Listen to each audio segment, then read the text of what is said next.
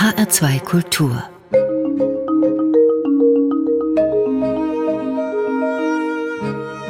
Doppelkopf mein Name ist Thomas Plaul und ich begrüße in der Sendung heute den Schriftsteller Michael Kleberg. Zwei Bücher von Michael Kleberg wollen wir heute zum Ausgangspunkt für unser Doppelkopfgespräch nehmen. Den Roman Der Idiot des 21. Jahrhunderts und das Buch Glücksritter, beide im Galliani Verlag Berlin erschienen. Glücksritter kam im vergangenen Jahr heraus und trägt den Untertitel Recherche über meinen Vater. Und ich darf schon anfügen, dass diese Nachforschung, dieses Buch nicht nur eine Annäherung an den Vater von Michael Kleberg ist, sondern auch eine Annäherung an den Autor selbst und an die Geschichte der Bundesrepublik. Das ist ja ein ganz wichtiger Punkt auch in diesem Buch. Privatgeschichte auch als Gesellschaftsgeschichte zu begreifen. Herr Kleberg, was war denn der Anlass für dieses Vaterbuch gewesen? Ja, ich danke erstmal für die Einladung, freue mich hier sein zu dürfen. Der Anlass für dieses Buch will ich jetzt nicht sagen, ist der Tod meines Vaters gewesen, weil ich nicht sofort nach dem Tod meines Vaters damit begonnen habe. Aber beide von Ihnen erwähnten Bücher stehen in einem Zusammenhang.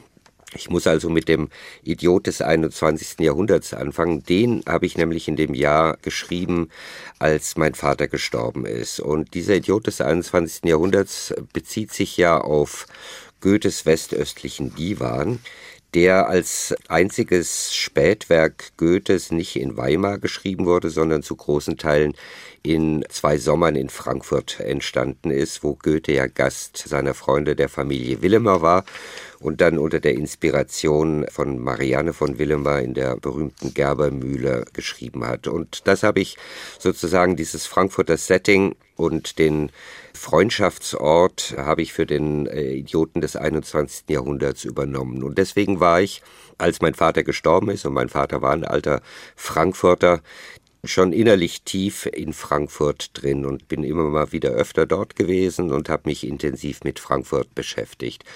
Und dann, nachdem ich mit diesem Roman fertig war, und wie das dann immer so ist, wenn man ein großes 500-Seiten-Buch geschrieben hat, was einen vier, fünf Jahre beschäftigt, hatte ich erstmal keine Kraft, mich in den nächsten Roman zu stürzen. Aber man ist ja dann trotzdem immer unbefriedigt, wenn man gar nichts tut. Und deswegen dachte ich dann, jetzt bin ich so tief in Frankfurt drin. Und so habe ich dann angefangen, diesen Text zu schreiben, der wohlgemerkt kein Roman ist, sondern Erinnerung, Recherche, Rekonstruktion, aber keine Fiktion. Und so ist dann dieses Buch entstanden. Ich habe es dem einen oder anderen zu lesen gegeben und die Reaktion war eigentlich erstaunlich. Ich habe ganz viele, zum Teil sogar erschütterte Reaktionen von Freunden und Bekannten bekommen, also bevor das Buch noch erschienen ist, so nach dem Motto, ja, und Gott und mein Verhältnis zu meinem Vater oder mein Verhältnis zu meinen Eltern. Und da müsste auch mal dringend geredet werden und da ist so viel Ungesagtes und Unausgesprochenes und so hatte ich dann langsam den Eindruck bekommen, dass das Ganze mehr als ein rein privater Text ist, sondern durchaus etwas, was man auch veröffentlichen kann. Und die Erkenntnisabsicht in diesem Buch oder die emotionale Absicht, wollten Sie zunächst nur Ihren Vater besser verstehen? Ich wollte meinen Vater besser verstehen und dass ich sozusagen vieles über mich gelernt habe, das ist so eine Art Beifang. Nicht der unwichtigste, aber das war am Anfang gar nicht meine Absicht. Man versucht, das Leben äh, so eines nahestehenden Menschen äh, zu rekonstruieren und plötzlich ist man mittendrin im eigenen Leben, im eigenen Charakter, in den eigenen Verhaltensweisen und ich dachte eigentlich öfter, hoppala, kannst du das sagen, willst du das sagen, wenn es um mich ging, als wenn es um meinen Vater ging in diesem Buch. Wie sind Sie denn konkret vorgegangen? Was haben Sie als Material sozusagen verwendet? Das waren ja nicht nur Ihre Erinnerungen.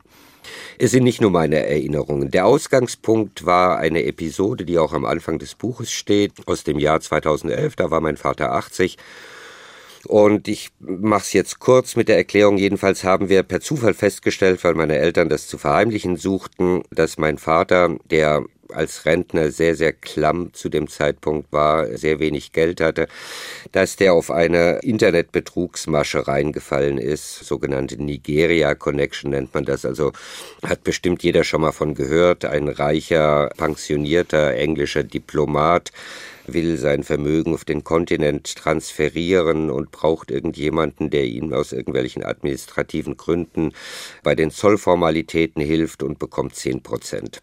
Und mein Vater hatte also schon mehrere 10.000 Euro zu dem Zeitpunkt, als wir das per Zufall rausbekommen haben, versenkt und wollte es überhaupt nicht glauben erstmal, dass es diesen Diplomaten nicht gibt und dass er da seine Schwester anpumpte und sein letztes Erspartes verscherbelnd. Und ich dachte mir dann, damals schon, was für eine Art von Mensch ist das, dem so etwas passieren kann und bin auf drei Punkte gekommen. Zum einen ist es jemand, der sein ganzes Leben lang hinter Geld her gewesen ist, wie der Teufel hinter der armen Seele. Jemand, für den Geld die ultimative Referenz für ein gelingendes Leben war. Dem es immer ungeheuer wichtig war und der immer wahnsinnig viel Pech damit hatte. Der zweite Punkt ist, wenn einem normalen Menschen so etwas angeboten wird, dann wird die Reaktion eigentlich eher lauten, naja, Leuten wie mir passiert sowas nicht, das kann nicht echt sein. Mein Vater dagegen ist jemand, der wahrscheinlich nur gedacht hat, ja, endlich, ein Dreiviertelleben musste ich darauf warten, dass das Schicksal sozusagen endlich mal seine Schulden an mich zurückzahlt, dass das Leben das, was es mir schuldet, nämlich dieses Glück, was ich mir verdient habe, mir endlich auszahlt. Also ein Dünkel, der sich im Endeffekt bei meinem Vater Tja, auf was stützte? Auf nicht viel, auf eine übersteigerte Wahrnehmung der Familie Kleberg, seiner selbst, weiß der Himmel was, jedenfalls nichts Rationales. Und Punkt drei, ganz wichtig, eine absolute Isolation. Mein Vater und meine Mutter, also meine Eltern, hatten keine Freunde, eigentlich ihr gesamtes Erwachsenenleben, seit sie Frankfurt verlassen haben, keinen besten Freund, keinen Freundeskreis, keine Vertrauten. Sie waren sich selbst eigentlich immer genug. Und das bedingt natürlich eine soziale Isolation, in der man auch vieles nicht erfährt. Auch wieder äh, der Punkt, normale Menschen hätten dann vielleicht in ihrem Freundeskreis gefragt, sagt, hm, hm, hm, hm, hier bietet mir jemand Geld an, was haltet ihr denn davon? Hätten darüber geredet. Meine Eltern haben eine gigantische Geheimnistuerei draus gemacht und sind reingefallen.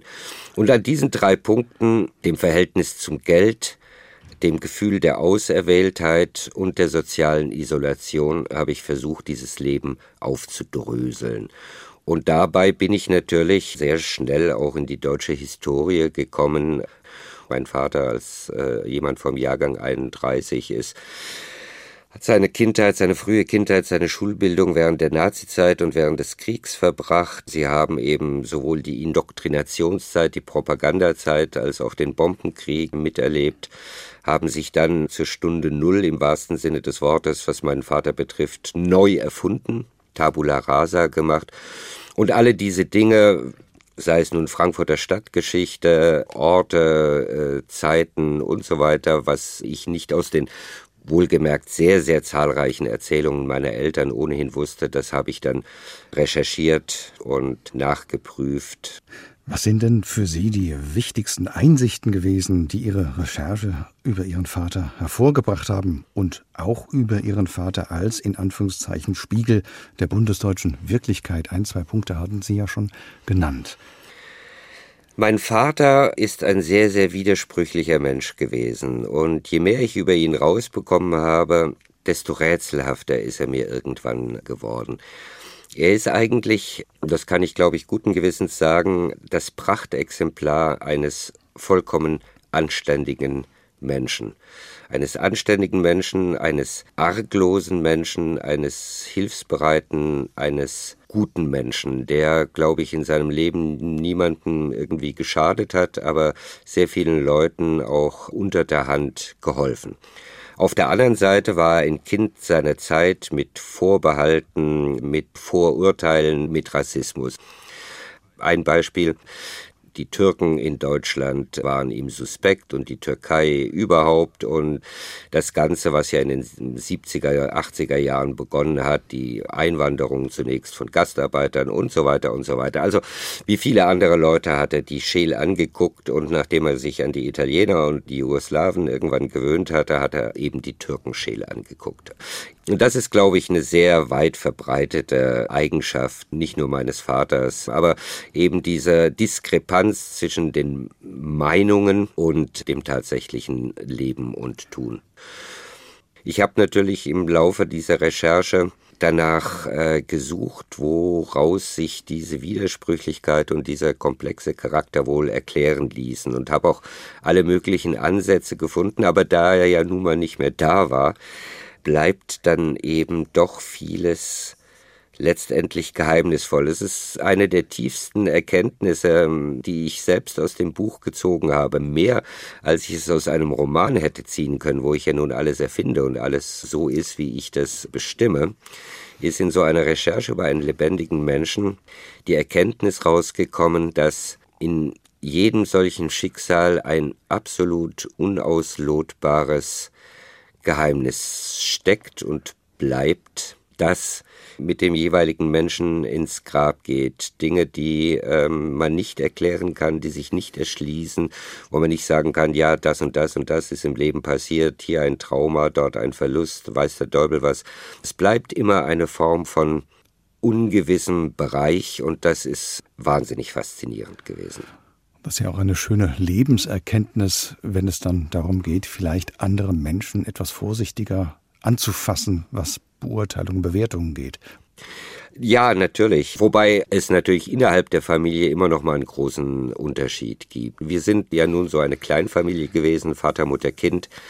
Wir haben viel miteinander geredet, wir haben uns umarmt und geprügelt, also beziehungsweise das Geprügelt ging nur in die eine Richtung, nicht von mir aus. Und wir haben uns ah, gehasst und geliebt interessanterweise äh, nie gehasst bis zu dem Punkt, dass es zu einem Bruch gekommen wäre. Das ist auch eine ganz interessante Erkenntnis. Es gab Zeiten, wo ich meinen Vater gehasst habe, es gab Zeiten, wo ich meinen Vater verachtet habe, es gab Zeiten, wo ich wenig Kontakt zu meinen Eltern habe, aber es gab nie einen Moment, wo der Bruch so tief gewesen wäre, dass ich sozusagen das Interesse verloren hätte. Das galt übrigens in beide Richtungen. Ich weiß noch, irgendwann da habe ich im Ausland gewohnt, ich weiß gar nicht mehr in welchem Land, da hat dann mein Vater eine schwere Gallenoperation, also ich bin zwölf Stunden an seinem Krankenhausbett obwohl ich dann 1000 Kilometer fahren musste. Aber es war vollkommen klar, ich wusste, meine Mutter würde überfordert sein. Ich habe den Ärzten nicht vertraut. Ich dachte also, es ist vollkommen klar, ich muss dahin und für Ordnung sorgen, um mich um meinen Vater kümmern. Und genauso andersrum, wenn in meiner Jugend mal irgendwas, das war dann hauptsächlich finanziell, schiefgelaufen ist. Ich weiß noch, ich habe mal eine lange Tramptour gemacht und saß dann irgendwo an der Grenze zwischen Nordafrika und Spanien und das war in der Vor-EU-Zeit. Und hatte keinen Pfennig Geld mehr, es war alles weg, konnte weder übernachten noch sonst irgendwie noch reisen, noch weiß der Himmel was. Und habe von meinen letzten zwei Mark, die ich hatte, ein Telegramm an meinen Vater geschrieben. Und dann war irgendwie zehn Stunden später per Wire-Transfer waren irgendwie 100 Mark da, so dass ich dann irgendwie wieder nach Hause konnte. Für andere Leute sah das manchmal wirklich aus wie ein permanenter Kampf und ein permanenter Disput. Aber es war trotz allem immer so, dass wir uns in den essentiellen Dingen, also wenn es um Leben und Tod ging, hundertprozentig aufeinander verlassen konnten. Ganz wichtiger Punkt. Vielen Dank, Michael Kleberg, für die Ausführungen zu Ihrem Vater, die natürlich auch Sie ein wenig vorgestellt haben. Und da werden wir gleich noch mehr hören im heutigen Doppelkopf in HR2 Kultur. Doch zuvor hören wir das erste Musikstück, das Sie sich gewünscht haben, das Sie mitgebracht haben. Und da hören wir einen alten Beatle, Herr Kleberg. Ja, den Beatle, den ich als letzten entdeckt habe und der für mich eine wirkliche Offenbarung gewesen ist, den ich heute in der Post-Beatle-Zeit für den größten von allen Vieren halte, für den, der sich am weitesten entwickelt hat, der die großartigste persönliche Entwicklung genommen hat und nebenbei gesagt auch die wunderbarste Musik nach der Trennung der Vier gemacht hat. Und das Stück, das ich mitgebracht habe, stammt von seinem ersten Album, das jetzt demnächst seine große 50 Jahre Jubiläumsedition bekommt, All Things Must Pass. Und äh, ist das, wie ich finde, schönste Stück darauf, nämlich Beware of Darkness, aber eben nicht in der Albumversion, sondern in der Version des legendären äh, Concert for Bangladesch, ähm, was das erste Charity-Konzert der Rockgeschichte war, das äh, George Harrison ganz alleine organisiert hat. Und kleiner Nebenaspekt, ich glaube, den dritten Vers singt mit einer wunderbaren Reibeisenstimme der amerikanische Pianist und Sänger Leon Russell. An der Gitarre, das muss man dann auch noch dazu sagen, Eric Clapton ist ja nun auch nicht niemand. Und an den Drums Ringo Starr.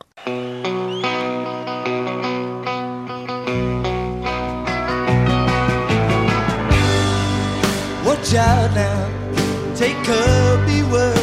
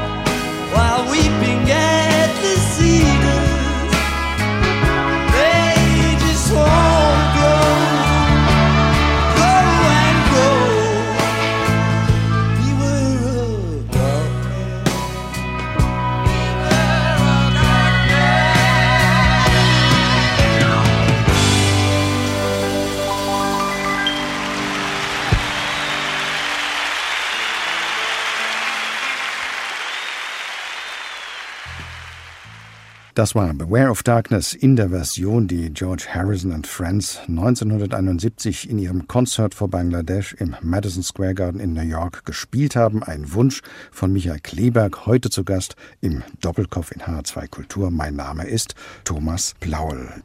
Michael Kleberg ist weit herumgekommen in der Welt, hat in Rom, Amsterdam, Paris und in Burgund gelebt. Seit über 20 Jahren ist er nun in Berlin zu Hause und 2002 hat er an einem Schriftstelleraustauschprogramm teilgenommen, das ihn in den Libanon geführt hat. Und das war, Herr Kleberg, der Beginn einer langen und intensiven Auseinandersetzung mit dem Orient. Ja, ich dachte schon, Sie wollten sagen, das ist der Beginn einer langen und wunderbaren Freundschaft, was es übrigens auch ist. Ja, das war für mich so etwas wie ähm, im 18., 19. Jahrhundert die Grand Tours äh, für englische Gentlemen oder beispielsweise auch die italienische Reise für Goethe gewesen sind. Eine Reise, die, was ja eigentlich jede Reise tun sollte, aber nicht tut, das Leben verändert. Also in der Lebensmitte plötzlich die Begegnung mit äh, so viel Fremdem und Faszinierendem, dass man eigentlich das restliche Leben davon zehren kann und dass es vor allem so wahnsinnig viel in Bewegung setzt und bei einem Schriftsteller natürlich nochmal ganz besonders viel, dass man es sich kaum ausmalen kann. Die Geschichte begann so, ähm, Ehre wem Ehre gebührt. Ich glaube, das Ganze war eine Idee von Navid Kermani. Man muss das im historischen Kontext sehen. Der 11. September war damals gerade erst ein Jahr vorbei und der gesamte Westen war irgendwie schockiert, so nach dem Motto, was wollen diese Araber denn bloß von uns und warum greifen die uns an und so weiter und so weiter. Und Navid, der damals am Wissenschaftskolleg war, hatte die Idee und sagte, wir müssen uns einfach besser kennenlernen, wir Künstler.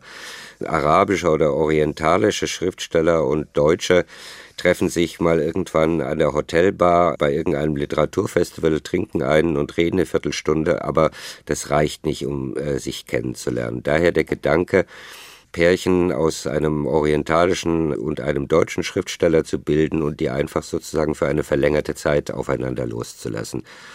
Ich wurde ausgewählt, vermutlich weil ich Französisch kann, für die erste Paarung mit dem großen und großartigen, vielleicht größten lebenden arabischen Lyriker Abbas Bedun aus dem Libanon. Und uns fiel nun die Aufgabe zu, dieses Konzept und diese Idee irgendwie mit Leben zu füllen. Man muss gleich sagen, die nachfolgenden Paarungen haben nicht alle so wunderbar funktioniert wie unsere. Aber unsere Idee oder meine Idee war einfach, wie lernt man sich kennen? Und man lernt sich kennen, indem man Alltag miteinander teilt. Abbas war zuerst in Berlin und er ist dann in unsere Familie eingeführt worden. Ähm, ich habe noch Fotos, wo er mit meiner damals kleinen zweijährigen Tochter auf dem Schoß Hoppereiter macht, ist mit dem Hund spazieren gegangen, wir sind essen gegangen, wir haben Freunde getroffen, wir haben Berlin kennengelernt, aber es hat sich als jemand, der aus einem heißen und trockenen Land kommt, in das grüne und regnerische Norddeutschland verliebt. Und dann kam eben der Gegenbesuch, auch wieder sechs Wochen. Und als ich dann nachts um drei landete in Beirut und aus dem Flieger ausgestiegen bin und die Düfte gerochen habe und die Luft und den querliegenden Sichelmond gesehen habe, da war es um mich geschehen. Und Abbas hat mir dann eben das Land und die Geschichte, die Kriegsgeschichten und so weiter nahegebracht und ich hatte mich mit der arabischen Welt nie beschäftigt. Als jemand, der in Deutschland sozialisiert war, gab es in der Region eigentlich für mich nur Israel und die barbarischen Araber ringsrum, die das Land von der Landkarte vertilgen wollten. Und da kann man sich vorstellen, dass ich sehr, sehr viel gelernt habe und eben nicht nur Geschichte des 20. Jahrhunderts, Verstrickungen und Schuld des Westens, der Franzosen und der Engländer an der ganzen Gemengelage zwischen Syrien, Libanon und so weiter, sondern eben auch die Tatsache, dass diese Region die Wiege unserer Kultur und Schrift ist. Phönizische Alphabet, also auf gut Deutsch das Alphabet, das dort im Libanon entstanden ist, ist unsere erste Schriftsprache. Äh, direkt nebenan beginnt der fruchtbare Halbmond, wo alle unsere Religionen und alle unsere großen Mythen herkommen. Abraham, Gilgamesch, der gesamte Monotheismus, alles stammt daher. Es ist eine unerschöpflich reiche Region. Und der Libanon, der das erste Land war, das ich kennengelernt habe, danach habe ich ja nach und nach alle anderen Länder der Region auch noch bereist. Ein Ort gewesen, der mir gleich ans Herz gewachsen ist und das liegt natürlich auch vor allem an den Menschen, die ich dort dank Abbas Bedun kennenlernen dürfte. Ganz unterschiedliche Menschen, Schriftsteller natürlich, andere Künstler, aber auch ganz normale äh, bürgerliche Existenzen. Ja, und ich habe im ersten Überschwang der Überwältigung, weil ich darauf reagieren musste, gleich 2004 das libanesische Reisetagebuch geschrieben. Aber selbst ab dem Moment, ab 2004, war mir klar, dass diese Region noch einen richtigen Roman bei mir gut hätte. Und dann hat es allerdings doch 14 Jahre Nachdenken, Sammeln, Überlegen, viele weitere Reisen gebraucht. 14 Jahre Beschäftigung mit der Region, um dann im Endeffekt den Idioten des 21. Jahrhunderts schreiben zu können. Sie mussten ja auch überlegen, in welcher Form Sie das machen. Das ist ja eine unglaubliche Stofffülle, die uns als Leserinnen und Leser in diesem Roman begegnet. Im Prinzip lief das Ganze in meinen Notizen und Aufzeichnungen über Jahre hinweg unter dem Arbeitstitel Libanon-Roman. Zum Libanon-Roman, Notizen zum Libanon-Roman. Und irgendwie bekam ich sozusagen nie den Zugriff so zu fassen, dass ich diese Stofffülle auf eine noch nicht dagewesene und sinnvolle Art und Weise bewältigen konnte. Und dann sind zwei Sachen passiert, ziemlich dicht beieinander, die dann den Knoten äh, gelöst haben. Ich war 2014 zum ersten Mal in Iran. Und Iran ist ja nun noch mal ein Sonderfall, weil es ist zwar ein muslimisches Land, aber eben kein arabisches. Und da legen die äh, Iraner auch allergrößten Wert darauf. Und es ist wirklich eine 3000 Jahre alte Hochkultur. Und jetzt könnte ich wieder anfangen zu schwärmen von Iran. Ich kann jedem nur raten, dieses Land zu bereisen. Eines der sichersten Länder der Welt für alleinreisende Frauen übrigens ein Born von Schönheit und Geschichten. Und in Iran und am Grab von Hafiz stehend, war natürlich, und ich weiß nicht, warum mir dieser Bezug vorher nie gekommen war, war nun plötzlich Goethes westöstlicher Divan da. Und mit Goethes westöstlichem Divan war plötzlich der Gedanke eines Zykluses da. Goethes westöstlicher Divan besteht ja auch aus zwölf Büchern, in denen ganz unterschiedliche Gedichte, Liebesgedichte, politische Gedichte, Sinngedichte, philosophische Gedichte sich unter diesem gemeinsamen Dach des Divans versammeln können. Und ich dachte, hoppla, wenn ich das Ganze als Zyklus mache mit einem Zentrum, dann besteht plötzlich die Möglichkeit, alle diese Lebensgeschichten, diese Schicksale, diese historischen, mythologischen Dinge unter ein Dach zu bekommen. Und dann kam das Jahr 2015 mit der Flüchtlingskrise.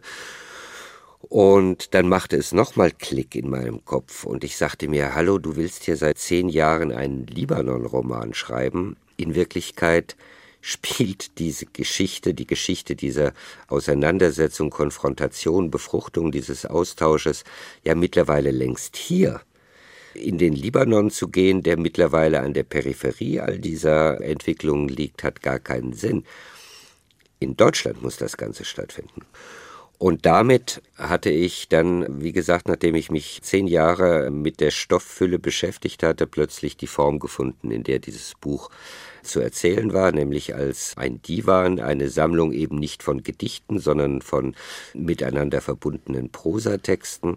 Und das Zentrum ist, in dem sich alle diese Lebensgeschichten und Menschen treffen, ist eben, wenn man so will, meine Gerbermühle, wo auch Goethe seine mythische Begegnung mit Hafis gefeiert hat, nämlich dieser Freundesort bei Frankfurt. Ist ja eine wunderbare Verschmelzung, wenn Sie Goethe sagen, die Gerbermühle. Es ist eine Verschmelzung von Ost und West, eine Verschmelzung von Vergangenheit und Gegenwart, die wir in Ihrem Roman begegnen. Worauf bezieht sich denn der Titel Der Idiot des 21. Jahrhunderts? Ich muss mal richtig nachdenken, wie der Titel überhaupt entstanden ist. Der hat sich auch lange entwickelt. Mittlerweile ist es schon zwei Jahre her. Im Zentrum dieser ganzen Geschichten, also sozusagen das Rückgrat, die Wirbelsäule dieses ganzen Buches, die alles andere zusammenhängt, ist eine Neuschreibung einer alten persischen Liebesgeschichte, nämlich Leila und Majnun. Leila und Majnun ist in der persischen Kultur ungefähr das, was entweder Tristan und Isolde oder Romeo und Julia für die europäische Kultur sind. Tragische Geschichte von zwei Liebenden, die nicht zueinander finden konnten. Und Leila ist das Mädchen, aber der Junge hieß eigentlich Kais und Majnun bedeutet der Verrückte, der Tolle, der Ausgeflippte, weil nämlich dieser junge Mann, als er dieses Mädchen nicht bekommen kann, entscheidet, sein bürgerliches Leben kommt aus einer guten Familie niederzuwerfen und als ein irrer Einsiedler einsam den Rest seines Lebens in der Wüste äh, zu verbringen. Also wir haben diesen Majnun, äh, diesen Verrückten, diesen Tollen auf der einen Seite Und dann der zweite Einfluss ist natürlich Dostojewskis Fürst Myschkin, der Idiot, der nun auch kein Idiot im Sinne von Vollpfosten war, sondern eben auch ein Mensch, der nicht so getickt hat, um es mal so zu formulieren, nicht so getickt hat, wie das von Menschen erwartet wird, wenn sie in der Gesellschaft funktionieren. Und deswegen bin ich auf diesen Titel gekommen. Diese Hauptfigur, also der Wiedergänger des Majnun, ist zugleich ein Idiot im Dostojewskischen Sinne, das heißt ein Mensch, der unverfügbar ist für die Zuschreibungen von Parteinahme, von Hass, sondern eben ein Mensch, der in einer gewissen durchaus Naivität innerlich und äußerlich vollkommen frei ist. Aber um den Preis natürlich auch im bürgerlichen Sinne ein absoluter Totalversager zu sein. Der ist der Idiot und des 21. Jahrhunderts natürlich mit dem Blick nach vorne, weil wir uns nicht im Russland des 19. befinden, sondern eben der Blick dieses Buches sich bei allem mythologischen Herkommen, was irgendwie 3000 Jahre an Sagen und Geschichten umfasst, hier voraus ins Offene wendet, in die Zukunft. Michael Kleberg, wir können der Vielfalt, diesem riesigen Netz aus Geschichten und Referenzen jetzt gar nicht gerecht werden. Aber das passt ja auch zu Ihrem Buch, Der Idiot des 21. Jahrhunderts, das ja nicht von etwas Fertigem erzählt, von einem Angekommensein, sondern eher von Zwischenstationen auf einem langen Weg und vom Frieden natürlich, denn das stünde ja am Ende friedliche Gesellschaften mit Frieden in Form einer Kritik am Militarismus hat ihr zweiter Musikwunsch zu tun, mit einem ernsten Gehalt also, aber dargebracht in einer leichten und lebendigen Form bzw. Musik. Dafür ist der Komponist dessen, was wir nun hören, ja bekannt, Herr Kleberg. Ich bin ein absoluter Fan von Jacques Offenbach. Ich liebe quasi alles an ihm. Er ist ein absolut genialer Musiker gewesen. Und ich liebe auch seine Arbeitsweise. Ähm, also es gibt die Anekdote über ihn, dass er am Klavier saß und auf jedem Schenkel drei Kinder hatte, die ihn an den Ohren und am Bart zogen und rumplärrten und irgendwas haben wollten und aßen und auf die Art und Weise hat er komponiert. Das gefällt mir wunderbar, dieser Gedanke, dass man eben jetzt nicht in seinem Kompositionshäusel sitzt als einsames Genie, sondern sozusagen äh, mitten in den Ablenkungen der wirklichen Welt trotzdem ein fantastisches Werk schafft. Diese besondere Version liebe ich, weil sie eigentlich eine der größten musikalischen Glücksbringer und Glücklichmacher ist, die ich überhaupt kenne. Es gibt diese Version und das kann ich jedem raten, sich das zu beschaffen, wenn er es irgendwo findet, auch als DVD indem er das sehen kann. Das ist eine Offenbach-Gala mit dem genialen Dirigenten eben Mark Mankowski und der wunderbaren Anne-Sophie von Otter als Großherzogin von Gerolstein und einem französischen Tenor, den ich bis dahin nicht kannte, der aber wunderbar anzusehen und vor allem wunderbar zu hören ist, äh, Gilles Ragon. Und dieser Gilles Ragon, wenn man das Stück jetzt hört, der macht sozusagen die Appelltrompete im Staccato, während Anne-Sophie von Otter singt. Und er macht das also wirklich, bis er überhaupt keine Puste mehr hat. Das ist fantastisch zu hören, fantastisch zu sehen. duchesse.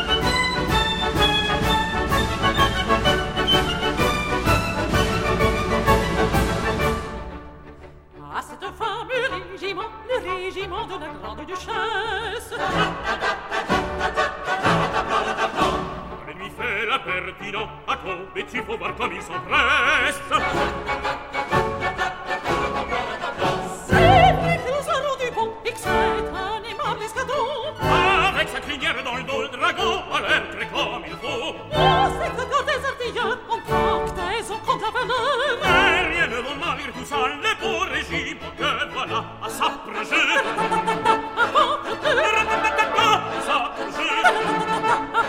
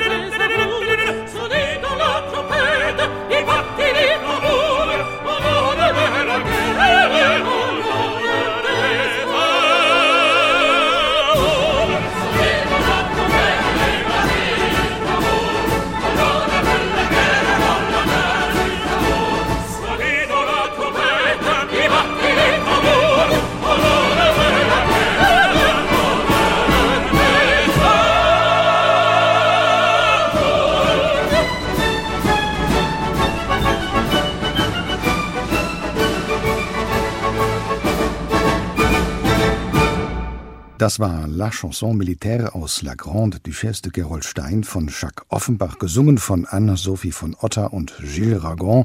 Die Musiciens du Louvre wurden dirigiert von Marc Mankowski. Gewünscht hat sich dies Michael Kleberg. Mein Name ist Thomas Blaul und Sie hören den Doppelkopf in HR2. Kultur, Herr Kleberg. Zu Ihren Tätigkeiten gehört nicht nur das Schreiben eigener Bücher, auch die des Übersetzens gehört dazu. Nun haben wir vorhin über das Reisen und das Leben in anderen Ländern und Kulturen ein wenig gesprochen und darüber, wie Sie das auch über Ihre Literatur zu vermitteln versuchen. Eine andere Form einer solchen Kultur- und Lebensvermittlung ist eben auch das Übersetzen von Literatur. Mittlerweile haben Sie fast 20 Bücher übertragen aus dem Englischen und Französischen. Ist das literarische Übersetzen für Sie eine andere Form des Erfahrens von verschiedenen Lebenswirklichkeiten? Ich muss mal ganz ehrlich sein, es ist in allererster Linie, Ausnahmen bestätigen die Regel, eine zusätzliche Einkommensquelle. Ich habe damit angefangen, da saß ich noch in Frankreich und habe in den 90er Jahren dann irgendwann meinen Brotberuf an den Nagel gehängt. Und dann habe ich mich gefragt, aber ich sollte irgendwie vielleicht außer dem Geld, was ich mit meinen Büchern verdiene, noch eine zusätzliche Einkommensquelle haben. Und habe mich einfach gefragt, was kann ich eigentlich? Und dann ist mir eingefallen, naja, ich kann ein paar Sprachen und ich kann schreiben. Und der nächste Schritt war dann zu sagen, ja, vielleicht kann ich ja auch übersetzen. So hat das Ganze angefangen. Also sag mal so, ich übersetze keine Bücher, von denen ich nicht so wahnsinnig viel halte.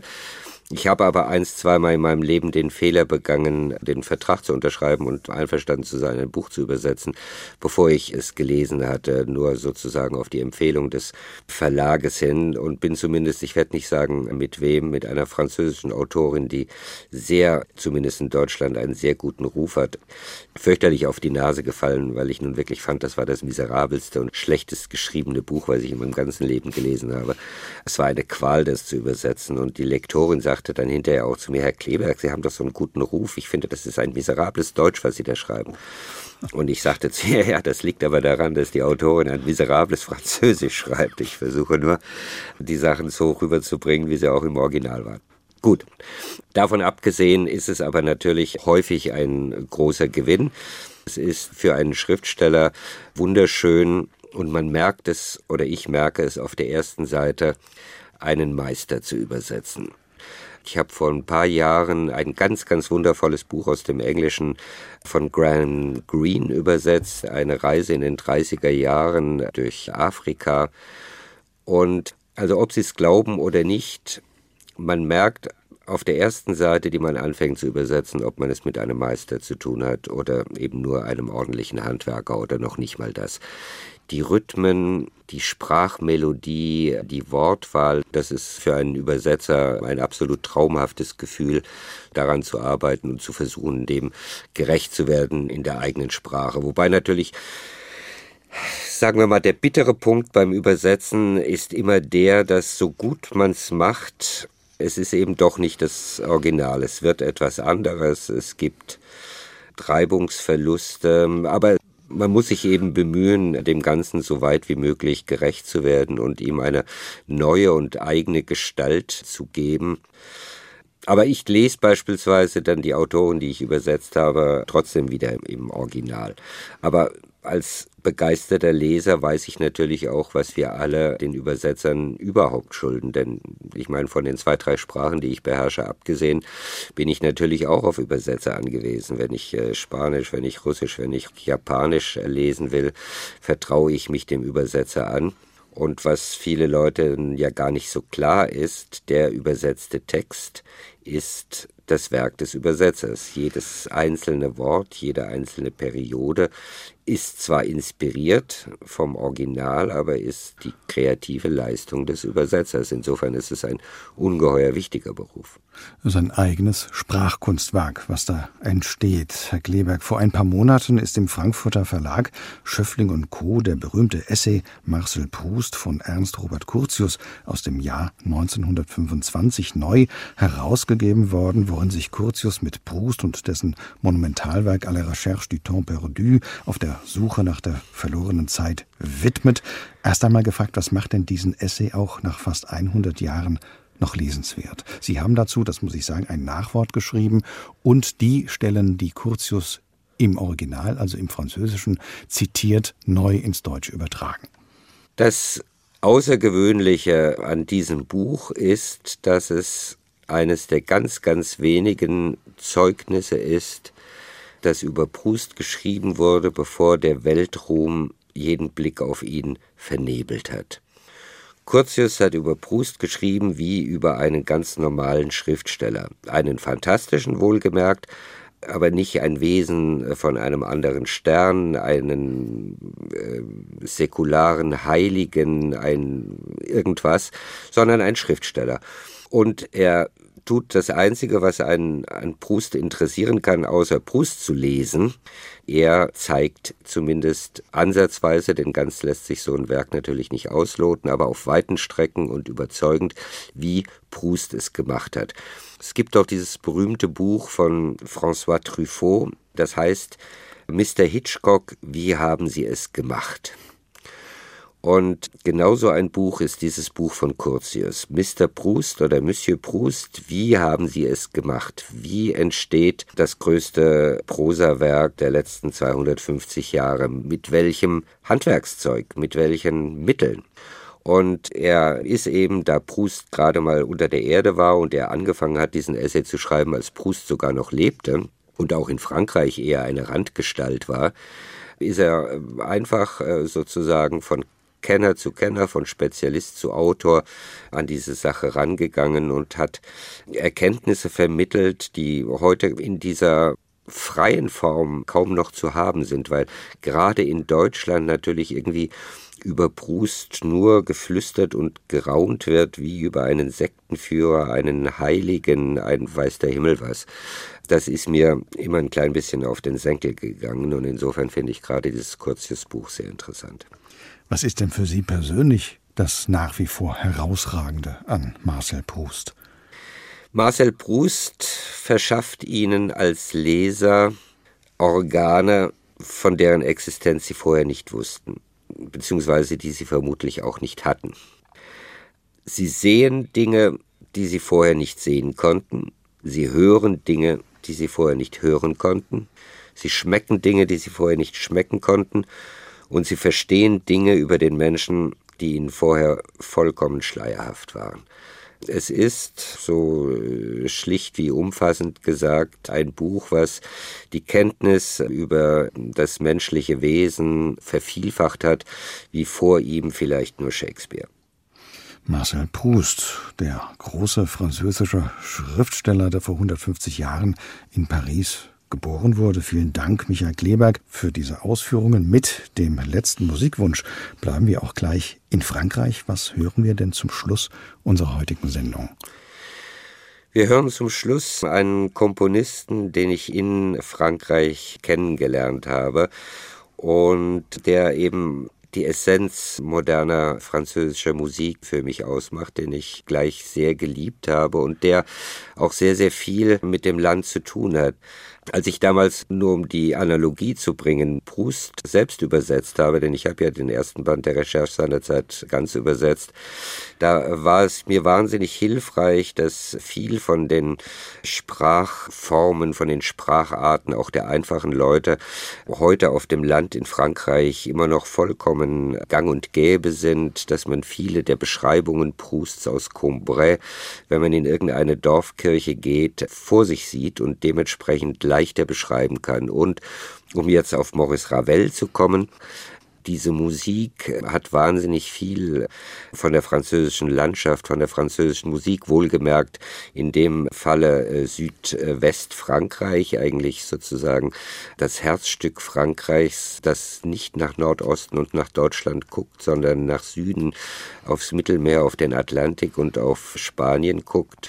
Und äh, ich habe Ravel, wie gesagt, kennen und lieben gelernt, als ich in Frankreich war. Und der Klavierzyklus Gaspard de la Nuit ist, äh, wenn man so will, die kleine Verbeugung vor diesem Land, in dem ich so lange gelebt habe und das ich über alles liebe. Mit Maurice Ravels Odin aus Gaspard de la Nuit in der Interpretation von Irina Georgieva geht der Doppelkopf in HR2 Kultur heute zu Ende. Gast im Studio war Michael Kleberg, Gastgeber Thomas Plaul.